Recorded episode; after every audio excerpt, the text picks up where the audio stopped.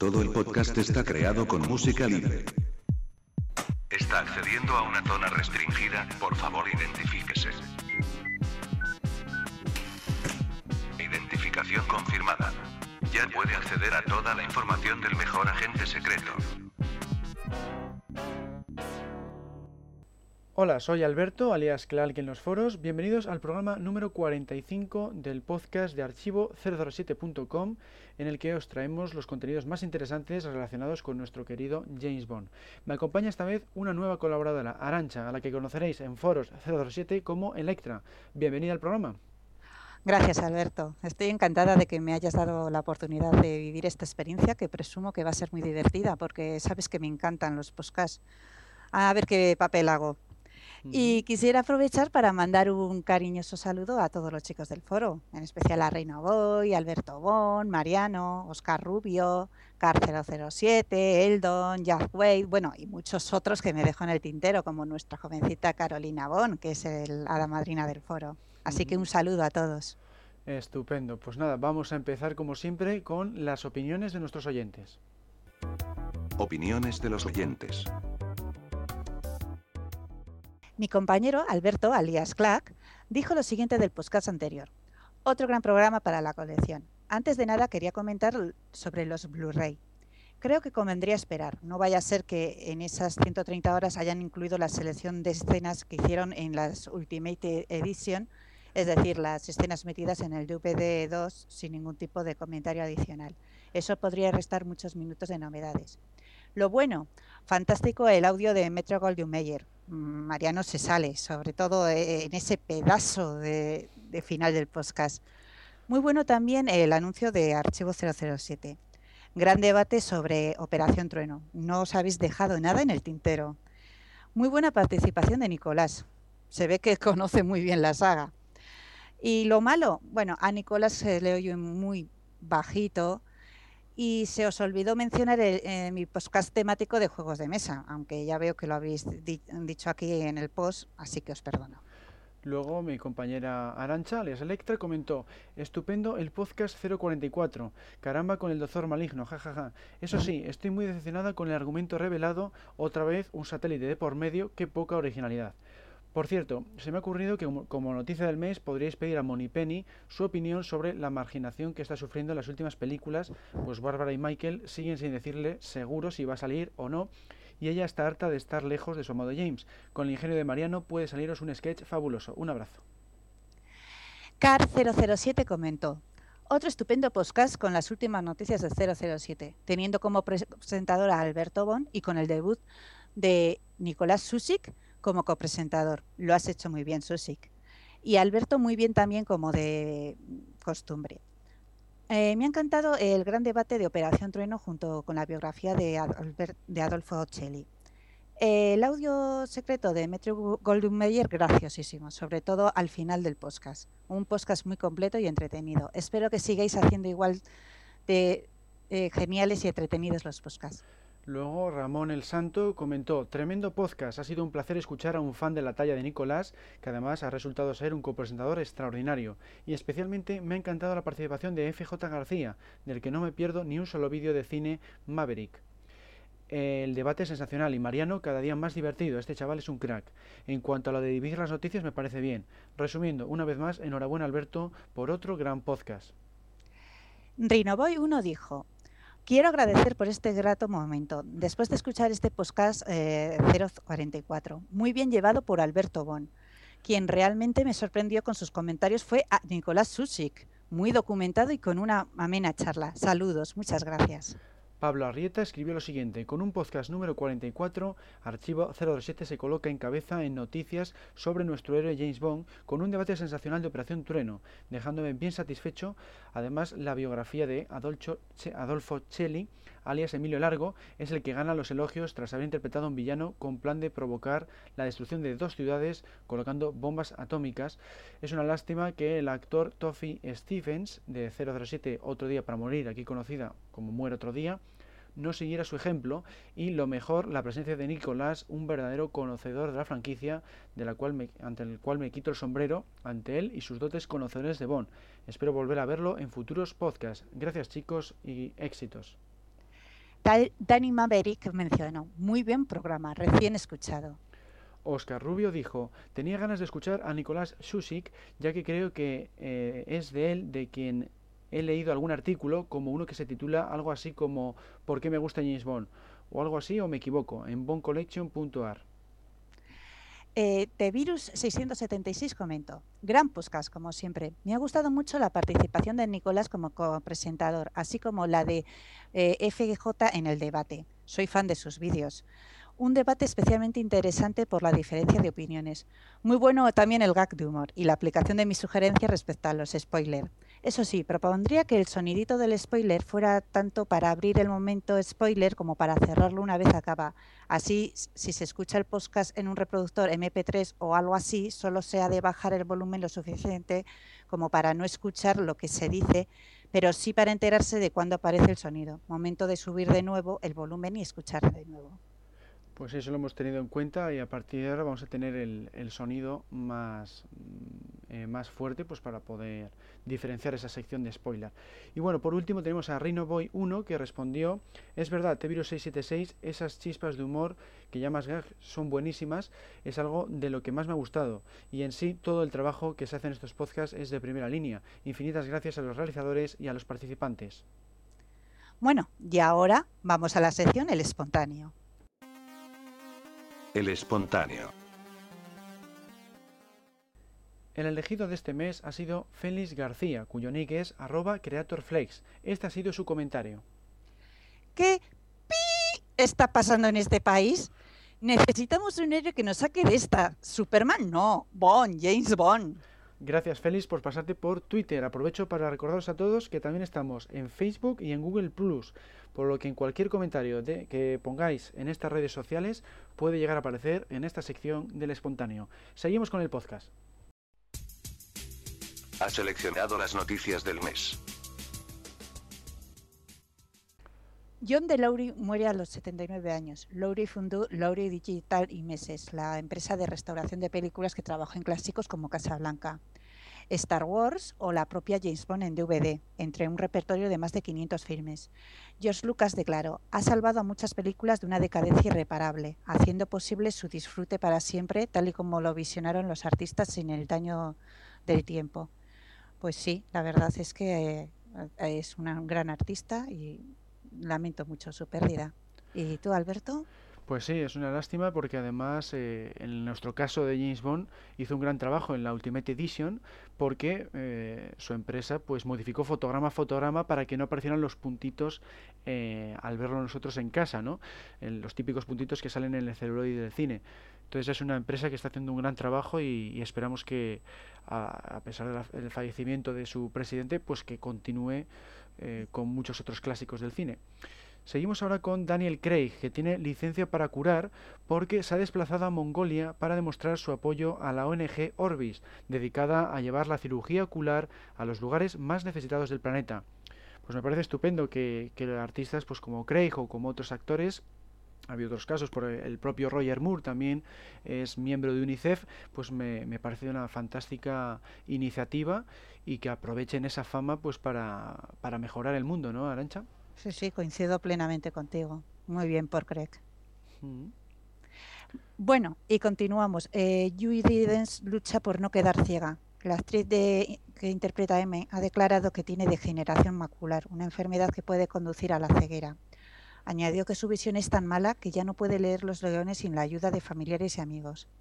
Bueno, personalmente debo expresar mi gran desazón por esta maravillosa actriz que tanto admiro incluso me apena que pueda dejar de ser M, pues ha dado otra dimensión al papel y su química con James se me encanta. Ánimo, Judy, no te rindas en la lucha contra esta enfermedad. Pues a, ver, a ver, si tiene suerte y consigue algún tipo de, remedio o no sé muy bien cómo es, eh, esta enfermedad, pero claro, el tema ah. de los ojos es muy delicado y, nada, pues a ver si, si lo consigue superar. Sí. ¿Eh? Bueno, seguimos ahora con eh, publicidad, porque en septiembre de este año eh, Heineken se asociará de nuevo a Bonn por sexta vez consecutiva desde el Mañana Nunca Muere de 1997. La promoción se lanzará en más de 170 países y presentará a Daniel Craig como James Bond.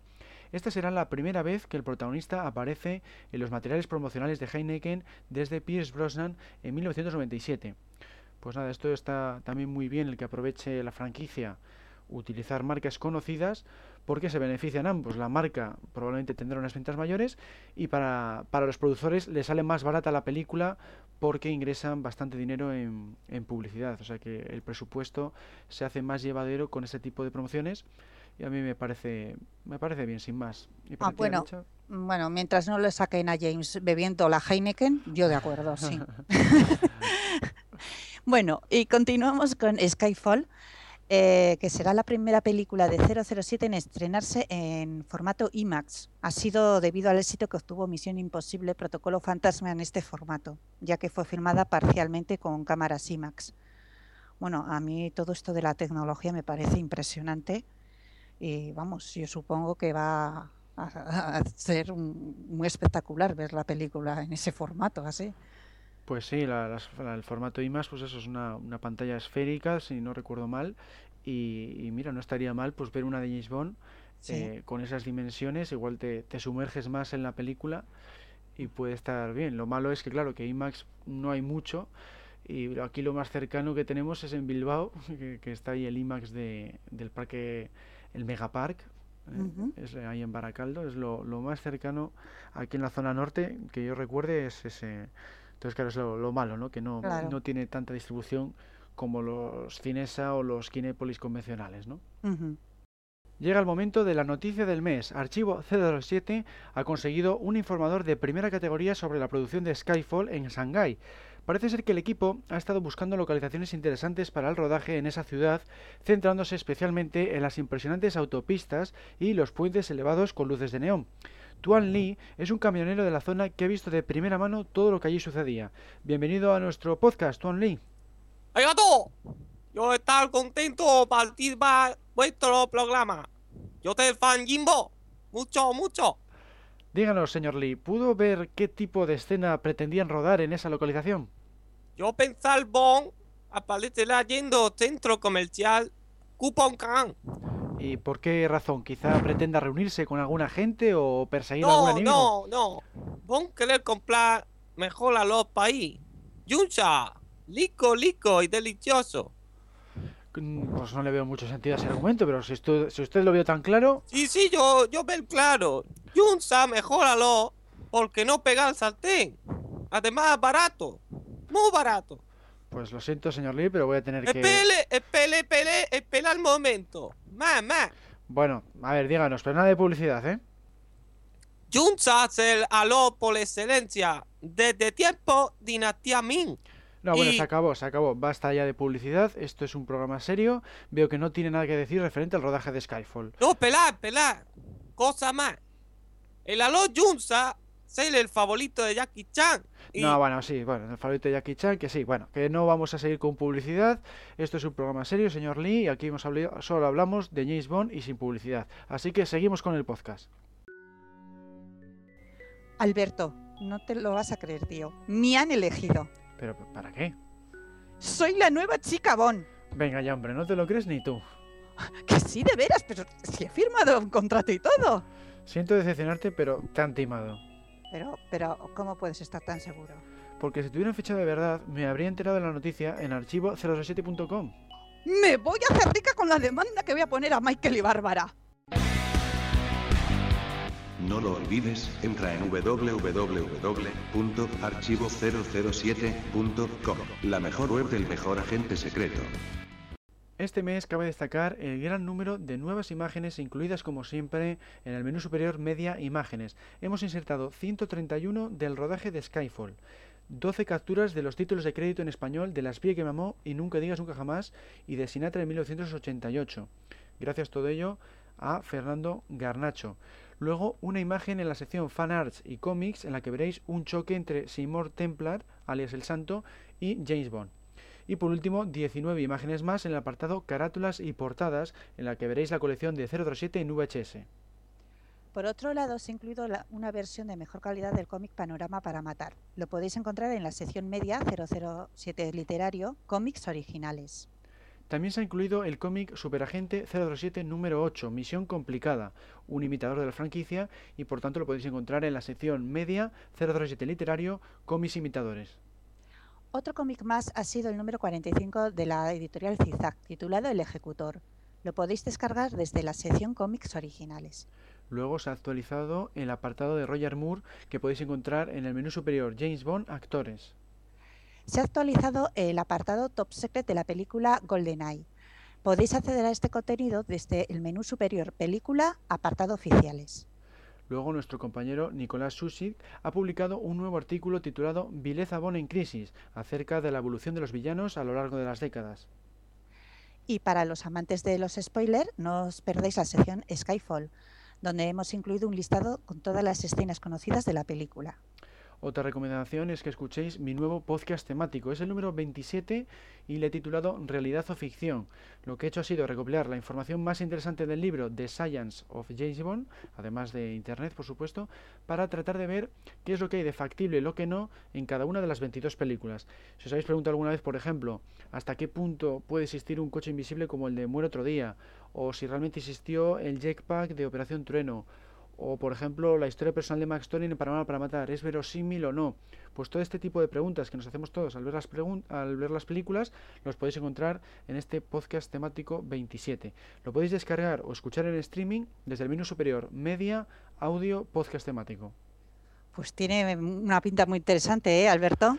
Pues sí, la verdad es que yo creo que sí, ¿no? Es un tema que siempre tenemos esa curiosidad cuando vemos las películas, ¿no? Sobre todo ya sabes que mi personaje favorito es más Thorin, así que ya te puedes esmerar en eso, ¿eh? pues sí, ya lo verás que ahí le, ahí le tienes publicado y en la, parte de Panorama para Matar, pues buena parte de esa sección la dedico a Max Thorin. Qué bien. Muy bien. Pues ahora pasamos a la biografía del mes, dedicada a Thomas Newman, el compositor musical de Skyfall. Biografía del mes. A partir de este podcast nos vamos a dedicar a conocer a los miembros más relevantes de la nueva película, Skyfall. Como este mes una de las temáticas es la música, hemos escogido al compositor Thomas Montgomery Newman, más conocido como Thomas Newman. Nacido en Los Ángeles, California, el 22 de octubre de 1955, Newman es miembro de una de las familias de compositores de cine más conocidas en Hollywood. Su padre era Alfred Newman, compositor de bandas sonoras como Eva al desnudo o La túnica sagrada. Su tío, Lionel Newman, compuso la oscarizada canción Hello Dolly. Su hermano, David Newman, ha realizado la música de películas como Papá Canguro o Ice Age. Y su primo, Randy Newman, es un compositor, arreglista, cantante y pianista que también ha trabajado en el cine, sobre todo en filmes de animación. Entre ellos están, por ejemplo, Toy Story o Bichos. Thomas Newman asistió a la Universidad del Sur de California y estudió composición y orquestación con Frederick Lesman y el notable compositor cinematográfico David Raskin. Además, estudió por su cuenta con el compositor George Temblay. Thomas completó su carrera académica en Yale y se graduó con matrícula de honor en composición. Una de las características musicales de Thomas Newman es su continuo cambio de estilos, pasando de la aclamada American Beauty, en la que hacía uso de diversos instrumentos de forma rítmica y minimalista, a otras bandas sonoras en las que hace uso de la orquesta. Ha sido nominado nueve veces al Oscar en la categoría de Mejor Banda Sonora y una vez en la categoría de Mejor Canción Original, pero hasta la fecha aún no la ha ganado. Sí se ha llevado por el contrario otros muchos premios y galardones como un BAFTA por American Beauty o un Emmy por la canción principal de la serie A dos metros bajo tierra. Está considerado excelente por resultar cautivador y armónico, así como por ofrecer contraste. Uno de sus rasgos distintivos es la composición de melodías basadas únicamente en ciertos instrumentos de percusión, como la marimba o las campanas. El más claro ejemplo es American Beauty de 1999. Por otro lado, él mismo se suele encargar de tocar el piano en sus obras, normalmente los pasajes más lentos y sombríos. El estilo de sus obras es bastante reconocible, aunque nunca se haya escuchado ninguna de sus composiciones. Combina sin problema la orquesta con los instrumentos sintetizados y añade de forma instintiva elementos de música clásica, jazz y música popular. Su obra no solo se ha empleado en el cine, sino también en eventos deportivos. Por ejemplo, en las Olimpiadas de Verano de 2000 se escuchó su banda sonora para cadena perpetua mientras se mostraban las biografías de ciertos atletas. Algo similar se hizo en las Olimpiadas de Invierno de 2002.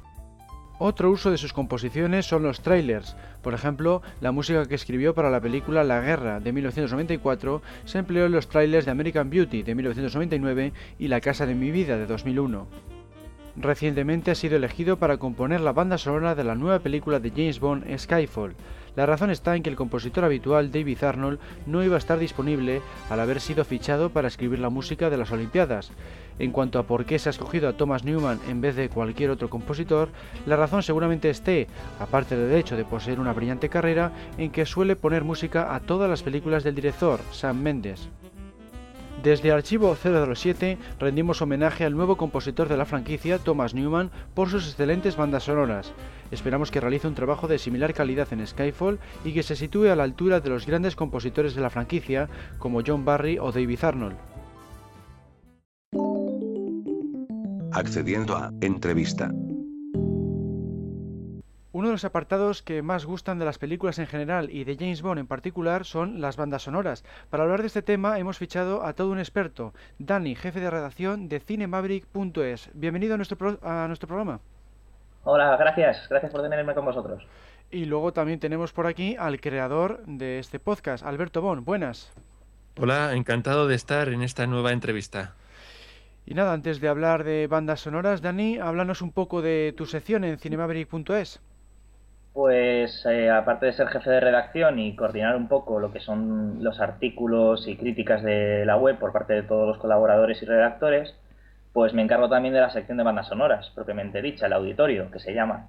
En, mm, hasta hace poco era el único redactor de la sección, me dedicaba a hacer, bueno, me sigo dedicando a hacer críticas de alguna banda sonora en concreto de vez en cuando, y algún artículo sobre algún compositor.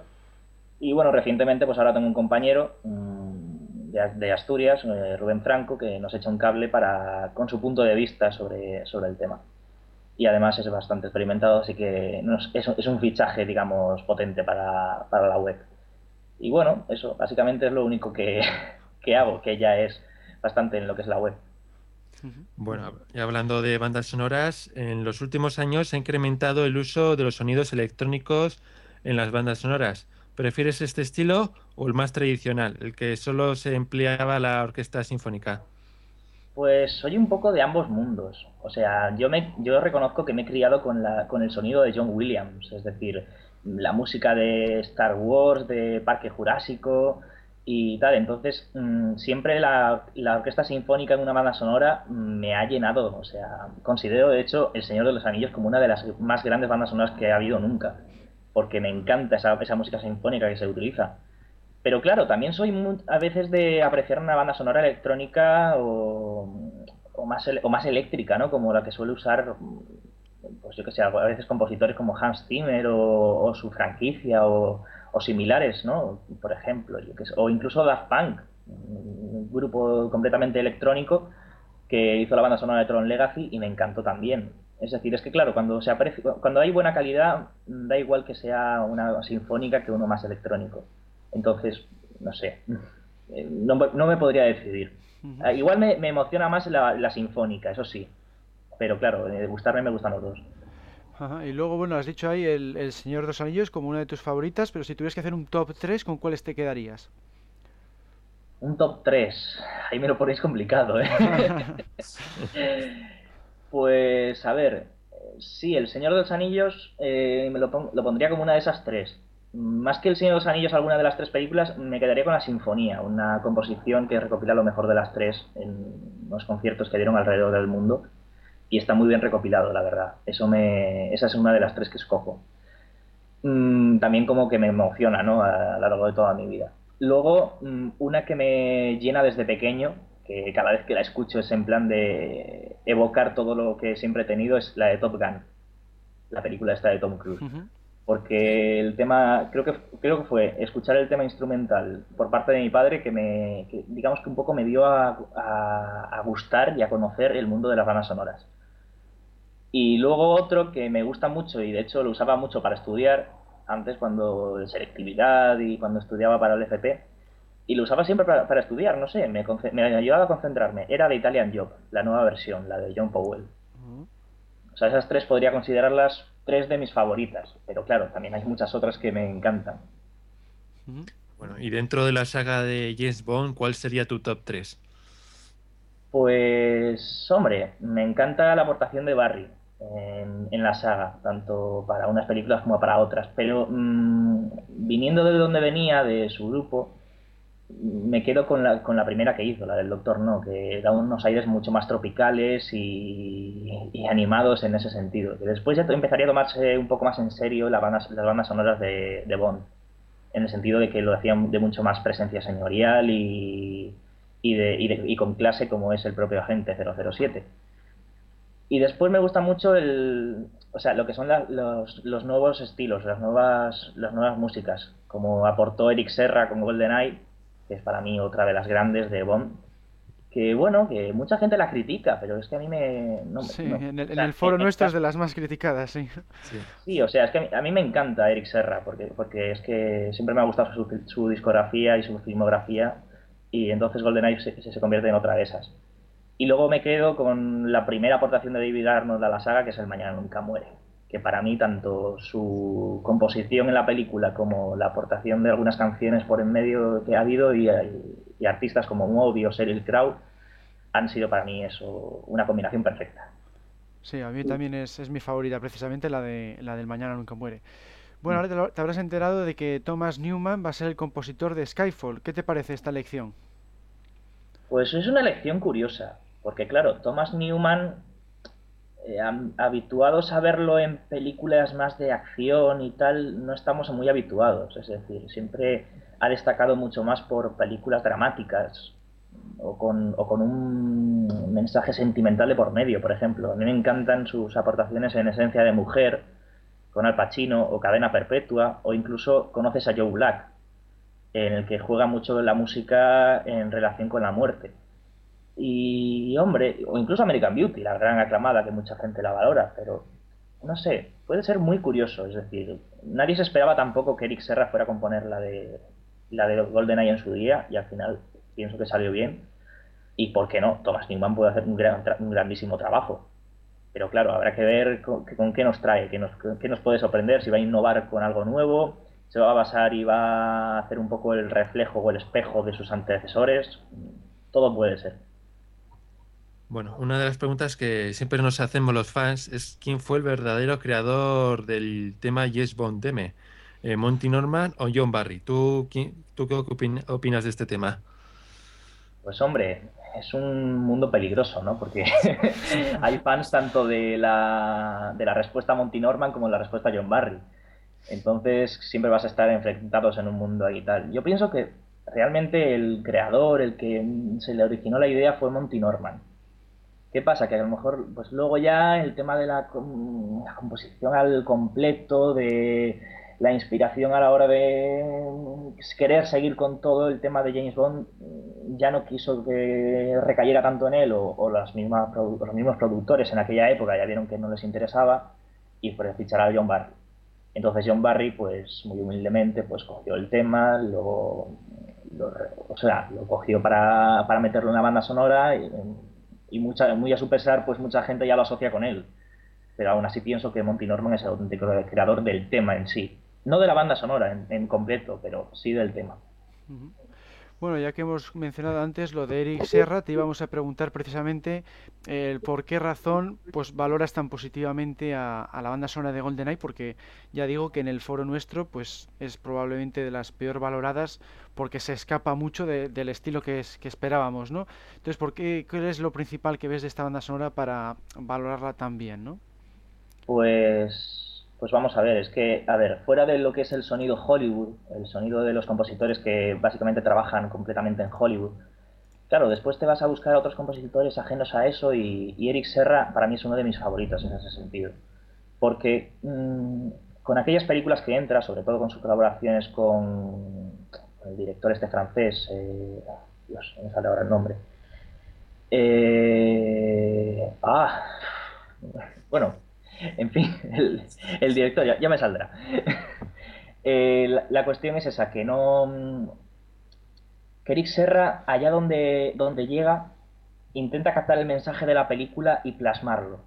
Por ejemplo, El Gran Azul, una película básicamente que es basado en el mar, en lo que es la esencia del mar, el espíritu del mar, él metió en ello, él se metió en ello y la banda sonora, si la escuchas de principio a fin, es básicamente un sonido de mar. Luego también con el profesional León es un sonido muy de la soledad de un asesino. Y con GoldenEye, pues digamos que tenía un poco el, peso sobre su espalda de decir, 007 mm, eh, llega a la nueva generación, hay que hacer un cambio de aires. Y quizá pues un poco ponerse en ese punto de mira, de tener el cambio de aires de lo que había sido prácticamente toda la vida 007 en el cine, a lo que iba a ser desde ese momento, que a lo mejor a muchos no les gustó. Tanto por el cambio un poco más electrónico de la banda sonora como, como un poco identificar a Bond de, otra manera mm, que no fuera solamente el tema de James Bond. Pero aún así yo pienso que hizo un gran trabajo con el cambio. Bueno, y para terminar, lo, bueno, hacemos la pregunta de siempre. ¿Cuál es tu buen favorito y cuál es tu película de 007 favorita? Pues hombre, mi buen favorito lo ha sido siempre y seguirá siendo Sean Connery. Para mí ha sido el Bond por excelencia, que desde, desde el primer momento, desde el principio de los tiempos, eh, le dio la clase necesaria a la gente 007 y que quizá, mm, si no o sea, si lo hubiera hecho un poco más bruto, podía acabar siendo un Daniel Craig en aquellos tiempos, ¿no? Es decir, ya lo criticaron en su momento a Daniel Craig por decir, es que es, es que es demasiado bruto, no puede ser James Bond. Es otra persona que intenta ser James Bond. Y aún así, pues el, hombre lo intenta, ¿no? Pero bueno, por eso Sean Connery siempre es mi favorito en ese sentido. Y mi película 007 favorita, GoldenEye. Más que nada, no por, no por solamente el hecho de la banda sonora y lo que hemos estado mencionando antes, sino porque eh, el tema de que Bond se encuentre con un, un, propio agente compañero suyo de siempre, 006, ¿no? Eso es, sí, 006. Básicamente, y que, y que encima interpretado de una manera genial por Son Ben, que tiene muchos clichés esa película, es decir, te encuentras incluso referencias a, a lo que puede ser el tercer hombre de Orson Welles. No sé, para mí es, es una película maravillosa, eso de por Inglaterra, James sí. a mí también me ocurre que es la, em, es la favorita mía por esa razón, ¿no? Porque se enfrenta a un antiguo agente doble cero y entonces están en igualdad de condiciones, ¿no? Tienen el mismo entrenamiento y eso hace que el combate pues sea espectacular, ¿no? El, enfrentamiento entre estos dos personajes. Y esa, es la razón también por la que es, es mi favorita. Bueno, pues hemos, vamos a terminar aquí la entrevista. Eh, pues Dani, pues eh, queríamos agradecerte tu participación y que tengas mucha suerte en cinemaverick.es. Muchas gracias, gracias a vosotros y espero que además nuestra colaboración entre webs que siga tan, tan, tan viva como siempre y como está siendo ahora. Mm. Eso esperamos. Y luego, pues gracias a ti también, Alberto, por, por participar y esperamos que nos traigas pues todas las novedades el mes que viene, ¿no? Eh, sí, eso. El próximo mes vendré con todas las novedades y espero que haya muchas. Y por cierto, ¿cuál era tu banda sonora favorita, ya que estamos? Pues para mí decir que John Barry, bueno, cualquier obra hecha por John Barry o David Arnold ya es una obra maestra en mayúsculas. Pero por decir una, pues voy a decir, por ejemplo, Alta Tensión, que eh, para mí es fantástica. Sí, Alta Tensión también es, de mis favoritas, pero yo me quedaría con el, el Mañana nunca muere, que es la que he dicho antes Dani. Es verdad que a mí esa me, encanta porque se adapta muy bien a, las secuencias de acción, sobre todo. Bueno, pues vamos a terminar aquí eh, la entrevista y pasamos ahora a la siguiente sección del podcast. Aviso, peligro inminente. El debate comenzará en 3, 2, 1. Como el mes pasado rendimos homenaje a Operación Trueno, ahora le toca el turno a la siguiente entrega, la quinta de la franquicia. Solo se vive dos veces, que llegó a los cines en 1967. Fue la más cara hasta la fecha, con un presupuesto de 9 millones y medio de dólares, una cifra que no fue superada hasta 1977 con la realización de La espía que mamó. Por el contrario, fue la primera que supuso un descenso en la recaudación que aún así se situó en unos considerables 111 millones de dólares en todo el mundo. Y un dato más, fue la despedida de Sean Connery de la saga, muy preocupado por encasillarse en el personaje y harto del agobio de la prensa. Se dice que un periodista incluso llegó a perseguirle hasta el servicio con tal de entrevistarle y de hecho el acoso de los fans a Connery en Japón nada más pisar el aeropuerto fue tremendo, con las autoridades teniendo que poner un dispositivo de seguridad en torno al set del rodaje. Sin embargo, como sabéis, nuestro escocés favorito, ante una suculenta oferta de más de un millón de dólares, volvió a la serie en 1971 con la película Diamantes para la Eternidad y repitió nuevamente en 1983, aunque en una cinta no oficial de acertado título Nunca digas nunca jamás. Bueno, pues antes de pasar con las preguntas, vamos a dar la bienvenida a eh, Ramón, al que conoceréis como el Santo en Foros 007. Hola de nuevo. Hola, ¿qué tal? Encantado de estar aquí una vez más y esta vez por primera vez con Chica Bond y todo. Encantada de estar contigo, Ramón. pues sí. Bueno, pues eh, Ramón, ¿qué, ¿qué opinas de Solo se vive dos veces? Bueno, a mí Solo se vive dos veces me parece que es una película de las que yo llamo dentro de la serie de continuidad. Es decir, una película que no aporta realmente nada nuevo en sí, sino que se trata de seguir con la serie pues con una película de calidad, con mucha acción, muy bien hecha, muy divertida, pero eso, que no, no queda entre las más memorables. Y desde ese punto de vista está muy bien, porque tampoco tiene por qué, no todas las películas tienen que ser memorables, tiene que haber también de estas películas, entre comillas, de relleno, de, muy bien hechas y con mucha acción, que solo sirven para eso, para, para divertir y para que continúe la serie. A mí me gusta particularmente eh, mucho, sobre todo por el sentido del ritmo que tiene es de las películas que más acción tiene sin parar del principio a fin. Eh, después de Operación Trueno siguen con el sentido del espectáculo, como que James Bond tiene que ser lo más espectacular que había en la época. Y pues eso, tenemos a James en el espacio, eh, por tierra, por mar, por aire, luchando en todas partes. Y está muy bien, el paisaje es muy exótico en, Japón. Y poco más, porque ya digo, no es, no, no es una de las mejores películas, pero tampoco de las peores. Digamos que este de, las más divertidas. ¿Y para ti, Arancha, qué te parece esta película? Bueno, pues para mí tiene todos los ingredientes típicos de la serie Bond. ¿eh? Acción a mansalva, la escena de los helicópteros es perfecta, esotismo, aunque quizás le falte algo de lujo de alta sociedad y casinos, no hay ocasión de ver a James con smoking, pero bueno, en general una película bastante maja.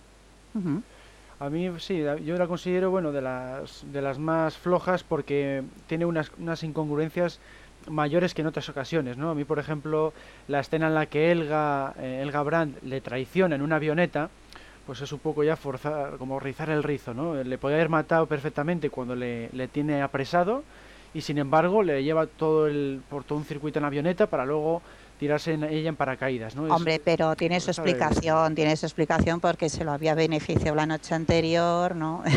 Sí, bueno, pero...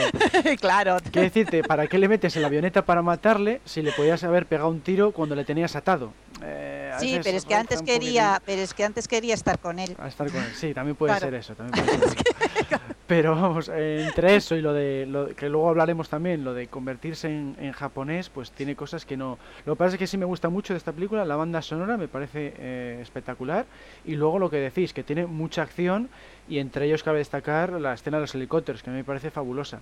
Sí, ¿eh? a mí también. Es una escena fantástica. Quiero destacar de la, secuencia que has dicho de cuando Elga lo tiene en sus manos.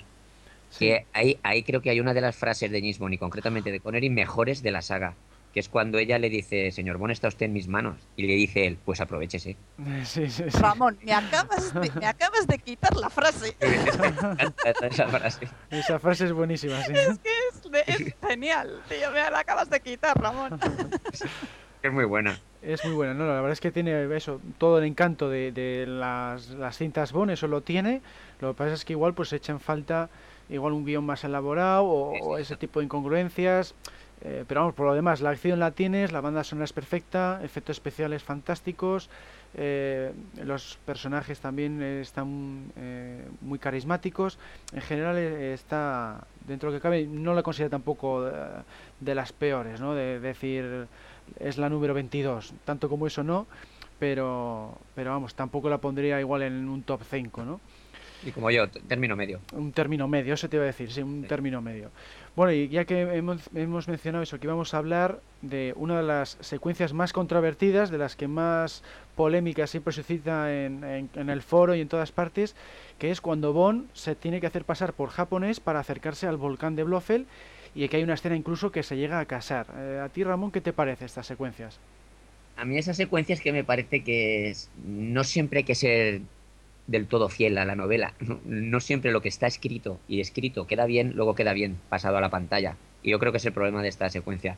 Que en la novela escrito, pues más o menos queda bien, te, te lo puedes creer o más o menos, pero luego, pasado a la pantalla, pues a- un escocés de, de un metro noventa eh, con esa pinta, pues transformarlo en japonés queda pues es un, poco ridículo, entre comillas. No, no tan ridículo como pasa en una película de humor, pero que no queda bien. A mí no me, no me gusta, no, no queda muy bien.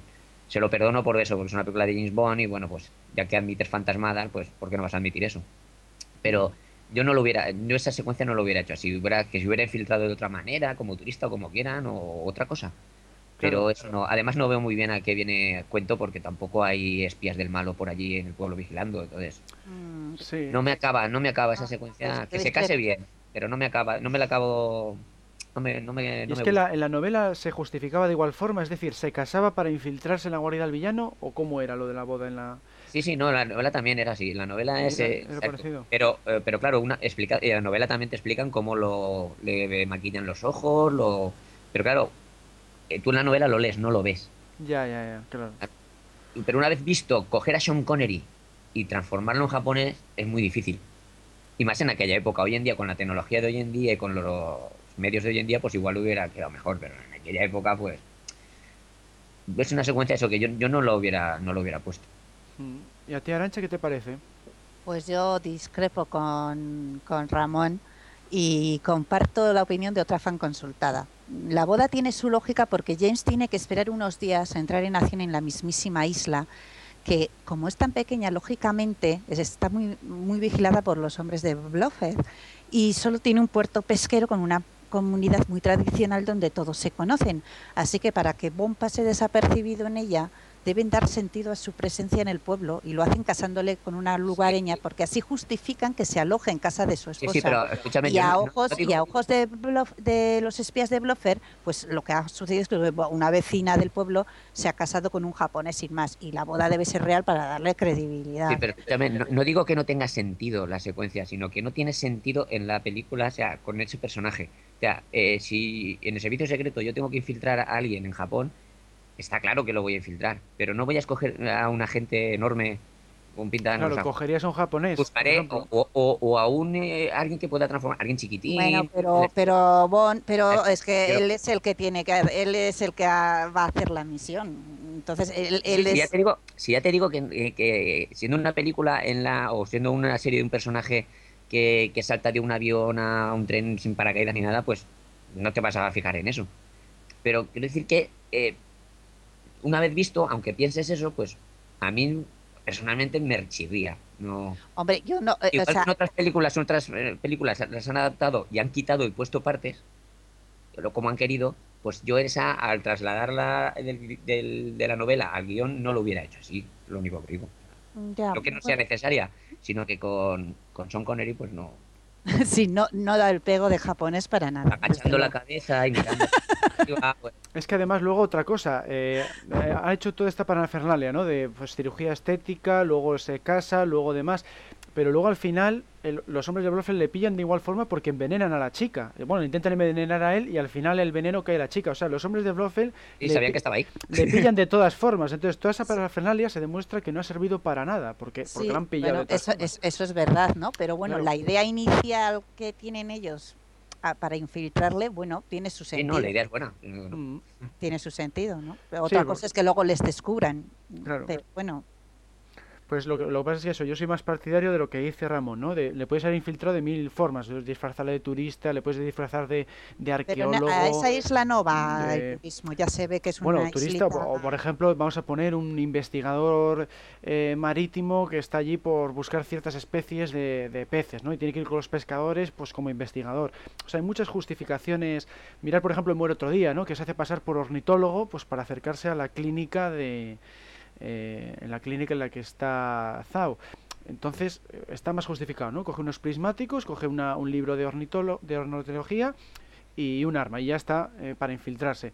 Pues aquí en Japón pues puede haber conseguido cualquier otro pasaporte o cualquier otra identificación que no requiera tanta parafernalia, ¿no? Una boda, porque encima recordemos que es una carrera contra reloj, están a punto de lanzar el segundo o el tercer cohete eh, y claro, eh, si se puede provocar la tercera guerra mundial, te quedan 48 horas o no sé cuánto era o 24 horas y, y, claro, entretenerte con toda esa de la boda, toda esa transformación, también pierde un poco la, la lógica, ¿no? Si tienes tanta prisa, te infiltras de una forma más rápida. ¿Eh? lo que decíamos, que todas maneras la lógica no es lo más común en la serie. Ya, es una película de James Bond. Sí, Entonces yo creo sí. que quisieron hacer la gracia esa, ¿no? De la boda tradicional japonesa, tal. Yo creo que Mm. va por ahí la cosa y claro, Ah, sí. eh, el- eh, yo creo que las pelis de James Bond no se caracterizan por su realismo. No, eso está claro. No, no, sí. Entonces, vamos. Es por buscarle un poco la- las pegas de- dentro de que es una saga que nos encanta. Bueno, pues también Sí. ver que también vemos los algunos defectos, ¿no? Que no todo es, no todas las entregas son perfectas ni mucho menos. No. Y entonces, pues aquí hablamos tanto lo que nos gusta como lo que lo que no. Y, y esta es pues, una de las cosas que más o menos la mayor parte de la gente pues suele estar en contra. Ah, a, vamos. a mí me hace gracia la escena y no, no me desagrada. Bueno, y luego, si tuvierais que poner la película en un ranking personal, ya sé que a, a Ramón no le gusta mucho lo de los rankings, pero siempre lo dice que él no le gusta eh, catalogar exactamente, pero bueno, aproximadamente, Ramón, ¿dónde ubicarías esta película? Me has dicho antes Sí, sobre la mitad, ¿no? Sí, como hemos, como hemos dicho, la, la ubicaría, no te puedo decir el número exacto, pero sí, que- sí que la, la pondría eso a mitad, pues ni, ni entre las 10 peores ni entre las 10 mejores, término medio, no, Medio, medio, ¿no? entretenida. Mm. ya está. ¿Y Arancha? ¿Tú? No, Pues no. completamente de acuerdo. Yo creo que no está tan mal y la pongo en la mitad de la tabla, la 12, así. Mm. Sí, yo hice una, una lista de, de entregas cuando hice un- uno de los podcasts que hice yo de, de opiniones de la gente, pues también me hice yo mi ranking y yo la puse en el número 13 porque según las puntuaciones que, que yo di a las 22 entregas, pues solo se vive dos veces, acabó en esa posición, porque bueno, lo que decimos, ¿no? Sí. Tiene esa serie de efectos, pero me resulta muy entretenida y, hay muchos elementos como esa escena del helicóptero o ciertas escenas de acción, además de la banda sonora, que, que para mí es de las mejores de la saga, que le dan muchos puntos, ¿no? Pero claro, no tanto como para colocarla pues eso en un top 3 o en un top 5, ¿no? Yo por lo menos la pondría por ahí. ¿eh? Bueno, y luego tenemos eh, esa sección que, que hemos creado hace poco, que es de preguntas rápidas, en la que tenéis que decir en, en una sola frase eh, las, las diferentes características o las diferentes opiniones sobre cada una de las características de la película, ¿no? Bueno, pues eh, vamos a hacer por orden Ramón, Arancha y yo, ¿vale? Lo mejor, la acción constante. Arancha. Pues personalmente me encanta el funeral de Bond en el mar y su rescate por los submarinistas desde el fondo, porque evoca la evasión de Edmundo Dantes, el conde de Montecristo, de la isla de If. Y también me hace mucha gracia la escena de la lucha en el despacho contra el matón japonés, con el que James tiene, de- debe recurrir hasta los sillones para neutralizarle por lo fu- fuerte que es el matón. Bueno, pues yo destacaría el ver a Blofeld por primera vez. Es una escena que, que llevamos después de cinco entregas como que apetecía mucho verle la cara, ¿no? Bueno, lo peor, Pues como decía, el, eh, la sensación de que solo intenta agradar y no profundiza más o un guion más, más interesante. Arancha. Bueno, pues Connery disfrazado de japonés no da el pego. La escena de las geisas causa rubor respecto a la dignidad femenina. Y no comprendo que Blofeld, en vez de matar a Bond directamente, se lo lleve de paseo por el volcán en plena batalla. Claro que a ningún malo de, de la serie Bond se le ocurre pegarle un tiro directamente. Y aparte, al propio Connery se le nota desganado haciendo el papel. Yo, bueno, aquí lo peor, pues destacaría lo que comentamos, ¿no? La, la conversión de Bond en japonés, yo lo hubiera resuelto igual infiltrándole de alguna otra forma. Bueno, la escena, Ramón. Para mí es muy clásica, pero la, la, la pequeña Nelly, la persecución de los helicópteros con el tema de James Bond de fondo, que me parece bondiano total, me encanta. ¿Y para ti, Arancha? Jo, pues ya lo siento, pero yo son tres. Una, la seducción de Helga Brandt por Bond. Primero con las frases que ha mencionado Ramón, está usted en mis manos, señor Bond, y la burlona respuesta de él, pues aprovechese. Y después la forma en que él utiliza la daga con la que ella le había amenazado para cortarle los tirantes del vestido de forma práctica, como el seductor canalla que es. Luego es el asesinato de Helga en la piscina de pirañas, es muy fuerte como pisa Bloffer el pedal de la trampilla. ¿eh? Y, el, y la tercera, en plan acción, la batalla en el interior del volcán, que es muy espectacular. Yo me quedaría con la que ha mencionado Ramón, la del combate aéreo con la pequeña Nelly, porque es la primera vez que vemos a Bond eh, en acción en el aire, ¿no? porque hasta entonces pues lo habíamos visto en tierra y mar, pero mira, en el aire esta es una secuencia bastante buena y que luego no se ha repetido tampoco demasiadas veces en el aire. Bueno, ¿y la imagen, Ramón? Pues la imagen en plan negativo, pero por anecdótica y curiosa, eh, Sean Connery en plan japonés. ¿Y para ti, Arancha? Pues a mí me impresiona el, el, inicio en el espacio, con la nave grande comiéndose a la pequeña, provocando la muerte del astronauta en el exterior. Tiene, en mi opinión, más tensión que toda la batalla espacial de Moonraker.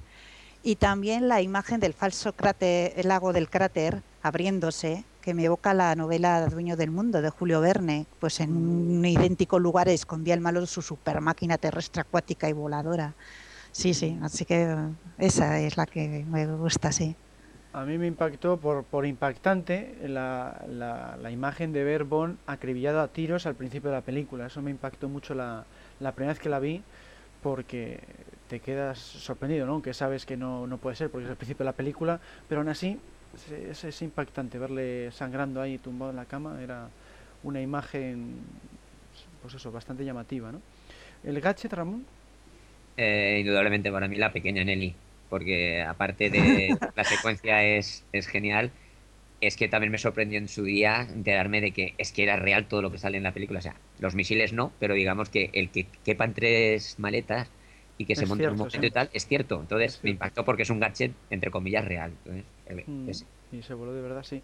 ¿Y Arancha para ti? Pues me ha quitado las palabras Ramón. El, el mini helicóptero pequeña Nelly, con sus misiles, lanzallamas, humos y además con Eri está muy gracioso montado ahí en el aparato con su casco. Sí. A mí, aparte de la pequeña ley, también me gustó el, el cigarrillo lanzacohetes, con el que, que tiene, tiene su gracia y aparte su importancia, porque gracias a ese cigarrillo, que, que pasa totalmente desapercibido a los malos, pues Connery consigue que los ninjas eh, accedan al volcán. Es lo que, gracias a ese cigarrillo, eh, podemos decir que gana, gana en la película. Es verdad, sí, sí, Porque es lo que da comienzo a la batalla. sí. Bueno, luego tenemos eh, el personaje, Ramón. eh, Tigre Tanaka, que me parece uno de esos personajes secundarios que aparecen en la saga de vez en cuando que, que llenan la pantalla por personalidad, como Karim Bey en Desde Rusia con Amor. Pues aquí me parece también un personaje magnífico que, que aporta mucho a- al personaje de James Bond. ¿Y para ti, Arancha? Pues sí, me ha, me ha quitado las palabras Ramón. Eh, Tigre Tanaka, que, es, que sale, impacta, es un es, es guapo, elegantísimo y muy inteligente. Y luego aparte me gustan mucho también eh, Aki, la guapa y aguerrida espía japonesa, y la esposa falsa de Bonki, sí, eh, resulta sorprendente por lo intrépida que resulta ser. Mm. A mí me gustó, eh, bueno, como también he dicho en otra respuesta, el, el ver a Blofeld, ¿no? Porque además le pusieron una cicatriz bastante llamativa, tiene un- ya una presencia física eh, que, que- que impacta, ¿no? Y, y por la cosa de que es la quinta película y por fin le, le descubrimos, yo creo que es el mejor Blofeld de todos, aunque sea solo por su físico, y luego además tiene buenos, buenos diálogos. La localización, Ramón, Pues bueno, no es exactamente una localización porque es, está hecho en plató, pero bueno, creo que es lo más impactante de la película, que es el interior del volcán. Creo que es la primera vez que se veía ya no en James Bond, sino en, en el cine, una guarida del malo tan compleja, tan exagerada, tan espectacular que en el cine. O sea que la guarida, el, el volcán falso. Y para ti, Arancha, Pues la preciosa isla volcánica y efectivamente el interior del volcán, que es un escenario impresionante que fue un hito en su época por sus dimensiones. Mm. Sí, sí. Sí, sí, yo iba a haber dicho lo mismo. Yo creo que en este coincidimos eh, la mayoría de los fans porque es un decorado, bueno, que en su día costó un millón de dólares. O sea, si la película costó nueve, antes decía nueve millones y medio, un millón se lo llevó solo el decorado. O sea, eso es sí, una, una décima parte de la película se la lleva el, el decorado de lo complejo que es. Impacta ver eso, sobre todo esa primera secuencia que ves, eh, hacen un zoom hacia atrás y vas viendo todas la- las dimensiones. Fue realmente so- sorprendente y más me imagino si la llegábamos a ver en el año del estreno, ¿no? que, es, que, es, que eso no se veía tan fácil en el cine. Bueno, y en el apartado de la música, el tema instrumental, Ramón, Sí, bueno, yo cualquiera que, o sea, toda, como tú bien has dicho, la banda sonora es toda de las mejores, genial. Y, pero por destacar, pues cualquiera que de las imágenes cuando se ve el espacio, cuando van a, a coger las naves, porque creo que eso es, es una música que acompaña totalmente la, la secuencia y te, te traslada casi al espacio. Es, eh, entonces, cualquiera en, en las que se ve el espacio. Y para ti, Arancha, ¿cuál es tu tema favorito? Pues a mí me encanta el tema de Nancy Sinatra, es precioso, muy evocador. Y también el tema de acción que hay en la azotea del hangar del puerto, da mucha Ah, sí. tensión Sí, sí, a la pelea. No, no, ahora mismo, no, bueno, no me puedo poner a cantarlo, ¿no? Pero, Bueno, ¿quieres? no, no. Pero sí, es un tema así, pumpa, pumpa, pumpa, que da mucha tensión a, a la escena. Esa está genial, sí. Esa a mí me, me hace dudar entre para elegir una, pues entre esa, que es en, en el puerto, ¿no? En los tejados, Sí. es una canción preciosa, y luego la de con la que comienza la película, que es la captura de, de la nave espacial, ¿eh? y ahí suena, te transmite toda la tensión porque va de menos a más a medida que se va acercando Y después qué va a ocurrir, porque normalmente pues te esperas igual un disparo o algo así, y cuando lo ves por primera vez dices, coño, le va a tragar una nave la otra, ¿no? Y eso encaja perfecta con, la instrumentación de, de John Barry. Bueno, pues vamos a terminar aquí el debate, pues eh, solo nos queda pues dar las gracias otra vez más a, a Ramón por participar. Eh, Las veces que haga falta, ya lo sabes. Animo, como siempre, que se anime más gente, igual que lo ha hecho Arancha, que para que veáis que no es tan difícil y que cualquiera puede hacerlo. No por, va, porque es sea un placer, ¿eh?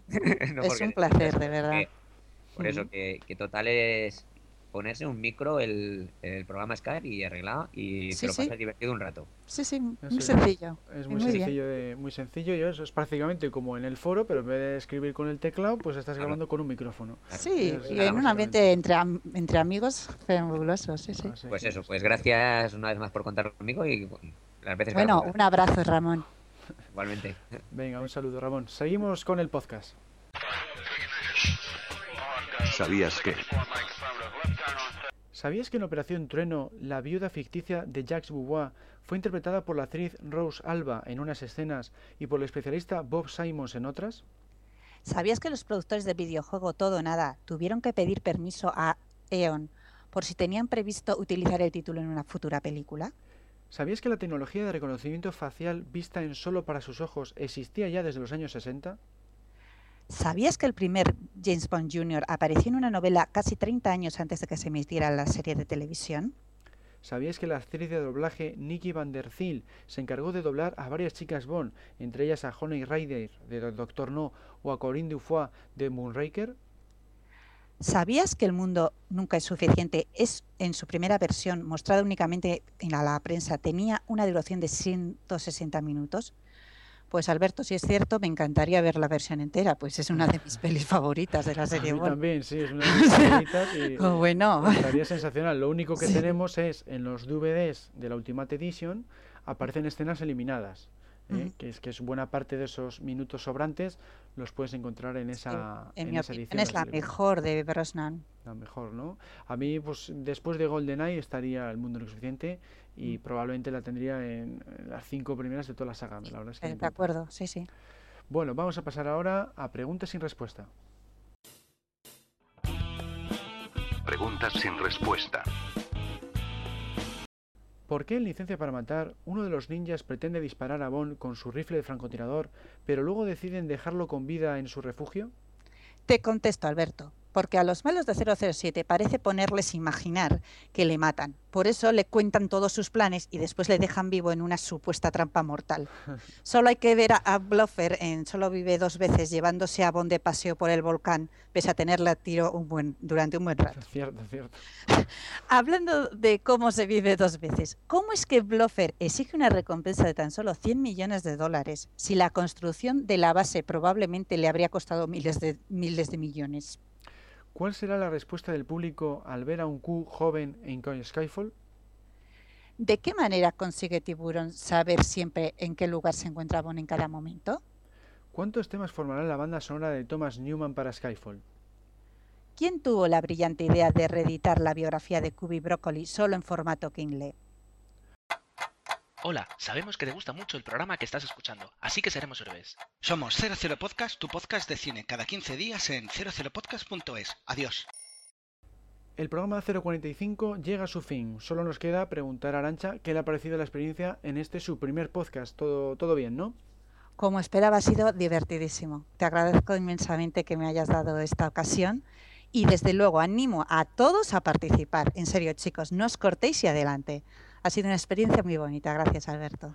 Pues claro, pues de nada, y gracias a ti también por participar y, a ver si siguen tu ejemplo, porque siempre gusta eso, tener nuevas opiniones, nuevas voces en el programa y, sobre todo eso, porque es eh, tan sencillo como el propio foro. La diferencia es eso, que en el foro mm, escribes y aquí simplemente lo hablas eh, teniendo el programa Skype, el Skype que es gratuito y un micrófono no tiene, no tiene más. Os lo aseguro que es muy fácil. Sí, sí, no, Fíjate que tú misma tenías mucha preocupación de que Sí, va a ser difícil, que- y Y luego no, no, fíjate, no nada. tiene, no tiene dificultad. ¿eh? Es Muchísimas gracias, es que ricasco. Pues nada, gracias a Arancha por participar y nada, pues nos despedimos. Lo que sepáis que el mes que viene, como siempre, va a venir Alberto Bon como presentador y traerá pues todas las novedades de la nueva película Skyfall, eh, todas las novedades que publicamos en nuestra página, que recordamos es www.archivo007.com y luego no os perdáis por supuesto nuestro foro que está en www.archivo007.com barra foros que es conocido como Foros 007 y ahí podéis hablar de todos los temas que tengan que ver con James Bond. Un saludo a todos y hasta la próxima. Cerrando sesión. Sesión cerrada. Que pase un buen día y tenga cuidado con Quantum. Está en todas las partes.